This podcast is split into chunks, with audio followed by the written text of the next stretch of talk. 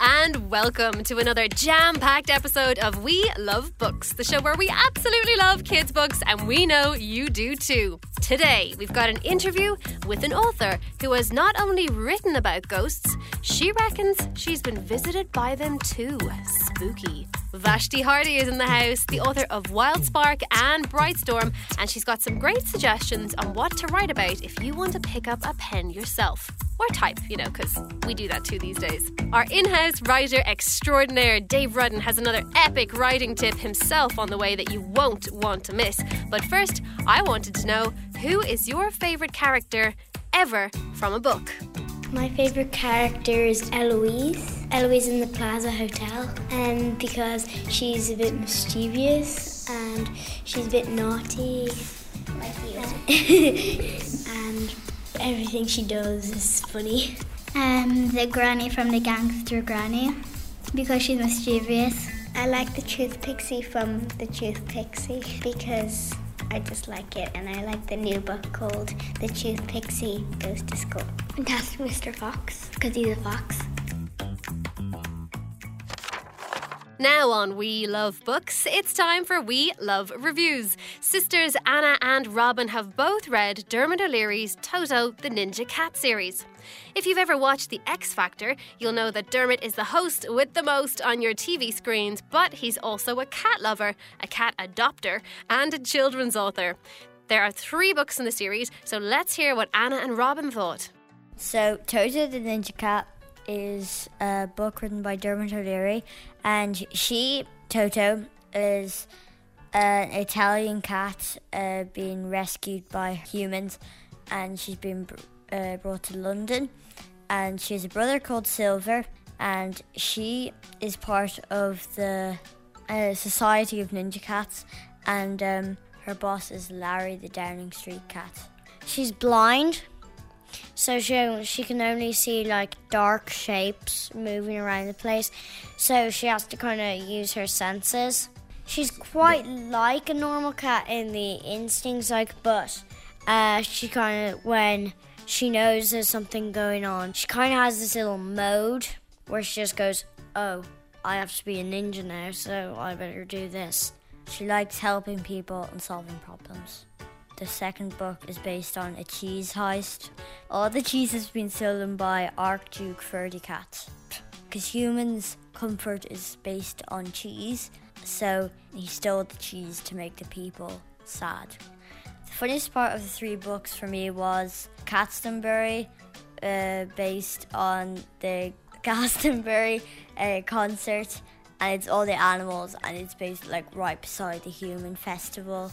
You know, the London Tube, on top of it, like right on the roof of the London Tube, is the animal tube. But humans are always staring at their feet or at their phones, so they never bother to look up and see what's happening right above them. And there's loads of birds, and the rats and the cats have to be separated so that all the rats sit at the back because there was a bit of a disaster. My favourite of the three was the Superstar Catastrophe. I enjoyed it the most because, as I said, the animals were like the humans in different ways and how they built like all the stages. They had all the same instruments but a whole lot smaller. This book is probably for ages of six, probably, to 10 or 11. Uh, I think it's from about 7 to 11.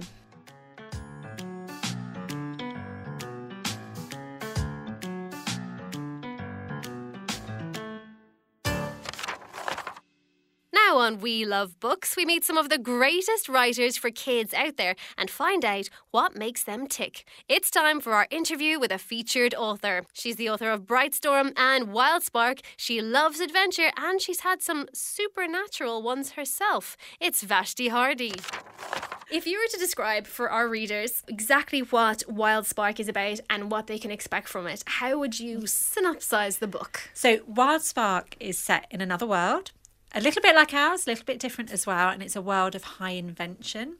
Um, so if you imagine things in our world had gone a bit differently and invention had gone in a different direction. So in the world of Wild Spark, there are ghosts that have been brought back inside lifelike animal machine robots. So if you imagine you had a cat and the cat walked into the room and it would be just a, a, a, cat like any other cat and it sat on the chair beside you and then it started talking to you and said hello i'm your great aunt bessie or or something. And and you would suddenly realize that this this is not a usual cat but that the the technology is so good in this world that the the robots look exactly like animals. And you can imagine if you were going to make an animal robot you wouldn't just stick to the normal animals, would you? You would you would have flying lions, for example, as you can see from the cover. There's a big flying lion on it. I was like, yes, I get a get a chance to use a flying lion in my book. So in the world of Wild Spark, they found a way to bring ghosts back inside these these lifelike machines. So the story is about a girl, Prue Haywood, who's from a farm, and she's really good at engineering and making things. She used to make farm animal machinery, things like uh, mechanical sheepdogs with her brother, not with ghosts in, just regular, regular sort of robotic animals. And one day someone arrives on the farm. Oh, she's lost her brother, sadly, in an illness about to illness about a year ago. And Prue, uh, the story starts with someone arriving on her doorstep at the farm looking for an apprentice for this place where they bring these ghosts back inside these machines. So they're looking for talented young young engineers to become impre- apprentices. And Prue sees an opportunity. The um, the person that arrives is looking for her brother Francis and doesn't know what's happened. So she thinks I could be Francis. I could be a girl, Francis with an E, and uh, go to the guild, become an apprentice, and uh, maybe I can find a way back to my brother there. Maybe I can find a way to reconnect with his spirit and bring him back in one of these machines. But things, as you can imagine, they don't all necessarily work out like that. It's such an original and brilliant and interesting idea. Where did you come up with it? So I've always loved ghost stories. I love reading ghost stories and had a few spooky experiences as well. so I, I kind of like was I love the yeah i just I, i'm fascinated by ghosty things and i love technology and science as well. So it, it connects two things that i that i love and just asks a big what if. You can think of it a bit like a sum actually and children could do this. If they're if they want to write a story you can think of something plus something equals. So i was thinking ghosts plus robots equals what's that world like and you could do that like if you love dinosaurs you could do dinosaurs plus you love dinosaurs and magic dinosaurs plus magic equals or i don't know uh, underwater plus um, I don't know space equals whatever you want to do. You could, you could create. You could just use that simple idea to ask a question and create a story world from it. I have to ask you about the spooky experiences. Yes. You have personal experience of spookdom. Yeah, when I was young, I think children are much more connected to this sort of thing. And this is when I was younger.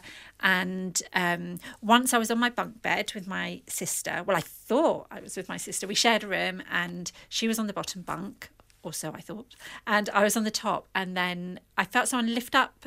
Um, the mattress with their feet. So you know when you're underneath and someone can yeah, push up. Yeah. And I lifted up and I, I said something crossly to her. I looked under the bed, no one there. Oh my god. So I was like, oh my goodness. So yeah, I went running downstairs and everyone everyone in the family was downstairs. They were like, We don't know what you're talking about, Vashti. No one's been upstairs. I was like, Oh no. And another time I was in my nan's my nan had a really spooky old house and I I was staying over at my nan's and an alarm clock went off in the hallway, which was very strange to start with. I, I, was thinking, why has someone set an alarm in the middle of the night, three o'clock in the morning, in the hallway? So I got out of bed, turned it off, sat back in bed, couldn't sleep. And there was a the window to the door had a veil over it, like a, a sheer curtain. And then I heard footsteps coming up the corridor faded and then getting louder as they were mm. approaching my room. And I really wanted to get up and have a look. I was thinking, this is a way to solve it. Get up and have a look. But I felt so frozen. And then I saw a shadow mm. go past the door at a really strange height. It was like lower than than like my parents could have been, and then the, the footsteps literally faded out as they passed my door. So that was spooky. Who knows? Maybe there was a rational explanation for it, but um, Doesn't don't know. sound like yeah. it. yeah, other things happened in that house, like you know, my mum grew up in the same house, so she had some spooky experiences. So I'm, I'm kind of, I'm, I'm philosophical about about these things, and I don't say you never, never, never say never. say who knows? Wow. yeah. Well, back to the world of machines and ghosts. Hmm. Um, what was your favourite thing about writing Wild Spark? Um, so with Wildspark, I loved inventing the world of Wildspark. So I love creating worlds that feel real for the readers because that's to me that's the most important job. I if I read a book, I I don't want to feel that the author is there. I want to feel like I'm immersed in that story, that I'm part of that world, that I'm there with the characters living it, and that it's real. You know, like in the same way we feel like um, Hogwarts is a real place, or Oh, that you is. could, you know, who hasn't pushed the back of the wardrobe and tried to try to get through it. So you what you have to, you know, do that as an author. So for me, world building, creating that place that children can inhabit and go to as a as a real place for them is really important. So for me, the most enjoyable enjoyable part is creating that world and the details and and coming up with the atmosphere and the tone and and what it's like and trying to make it as believable as I can. And finally, Vashti, what is next for you? So Brightstorm sequel is next. So my first book was Brightstorm, a different different story to Wildspark, but the same in that you'll get a different world, interesting technology, lots of strong STEM girls and boys in the story because both worlds imagine places where gender has never been a barrier to achievement. So unlike our world where, you know, things have been unequal, still some way to go. In my worlds I like to imagine the world I'd like to see where girls and boys are equally achieving in the STEM subjects. So um, both worlds are like that. So Bright Storm is a story that centers around explorers and they adventure in sky ships. So in the first book, they went to South Polaris, which is a bit like our South Pole. Uh, the cold and in the Brightstorm sequel, which name should be announced soon. I hope my scholastic. but they they're going to the jungly rainforest, but with a big twist in it. So yeah, some some technology in the rainforest that's really Brilliant. exciting, and new characters, and same same characters that you love or love to hate in the case of Eudora Vane, but some yeah same but but some different different discoveries so more adventuring but we're going hot Some say the first time he ever picked up a pen, the very ink itself started singing in celebration. It's time, of course, for a top writing tip from our in house writer extraordinaire, Dave Rudden. Hi, I'm Dave Rudden, author of Knights of the Borrowed Dark. This is your two minute tip on third draft editing. Start the clock. Writing a book is a process. You can't do it all in one go. No author does. In previous episodes, I've spoken about the need to give one job to each draft. First draft, telling yourself the story. Second draft, refining, taking out what isn't needed and adding to the things that need work. Your third draft is where you get serious. By now, the book is probably starting to look more and more like what will eventually end up on the shelf. But if you really want to stand out as an author, you have to go deeper. There's a line in the first chapter of Knights of the Borrowed Dark where one of my villains is speaking. He's gross. Even his voice is gross. The words roll off his tongue like cockroaches. I was very proud of that line. Until my friend and editor Graham pointed out something that I'd forgotten. Cockroaches don't roll. Oh, I was so annoyed. But he wasn't wrong. And that's the thing. Now that you've gotten a draft down and refined it, it's time to really tighten that prose. You need to go back word by word and snip out anything that's surplus to requirements, anything that's badly phrased, anything you don't need. When I got that edit from Graham, I sat down and I opened thesaurus.com and I said, The word slipped from his tongue like a cockroach. Eh. The word crawled from his tongue like a cockroach. Better. The word skittered from his tongue like a cockroach. Perfect. This is a really important step to take, and it's one that a lot of aspiring authors don't. Because it's tough. You'll have nightmares about misplaced commas. But if you do it, your work will have a level of polish other people's doesn't, and that is only ever a good thing. So cut, tweak, tighten. Tune each sentence like a guitar string until it is pitch perfect. I like to read my work out loud because it always highlights all the too long sentences or the slightly awkward phrases I may have missed. You should too. It'll be practice for your book launch. Okay, you might be able to guess this episode's challenge.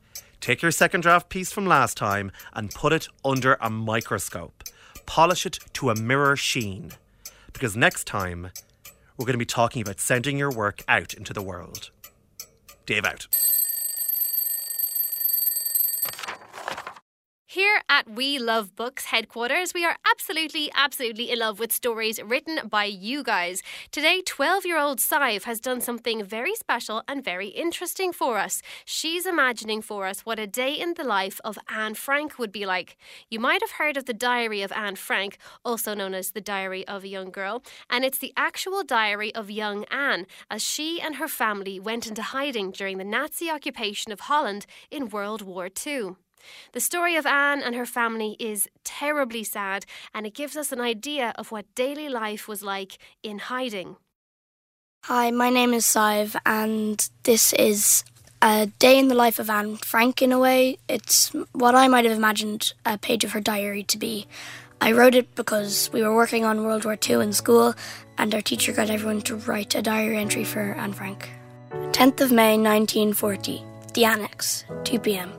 Dear Kitty, today we and the other families left our homes for the annex behind the bookcase to hide from the Nazis, who have, as of today, invaded Amsterdam. It was all so sudden and so much of a rush to get everything we could and bring it to the annex. I can hear the thunder of guns in the distance and feet marching ever closer. But right outside is a group of young German soldiers discussing the war effort. I must stay completely silent. It also means that father and mother can't get to the shop, so we can't get food. Oh, Kitty, I'm so scared and confused, and I could just kill Hitler for what we've had to become to survive. I feel like some kind of rodent scuttling into hiding whenever anyone we don't know comes near. I feel happy in a weird way because I know my family is safe, which makes me feel guilty because a lot of my friends are stuck in concentration camps, and thinking about that makes me sad. I have to go now, Kitty. It's time for dinner. See you tomorrow, Kitty Anne Frank. That's it for today. I'm Neve McManus. This is We Love Books. You've been great, and I'd like to say a huge thank you to absolutely everybody who helped make this podcast possible. To all the people at RTE Junior, to all the amazing kids who read, wrote, and reviewed, to the sound lads, Bren and Stephen, and to all the big kids too. So, all the adults who helped bring our kids to studios, get our kids reading, bring them to school. It's a whole lot of work to be an adult. That's it from me. Until next time, happy reading.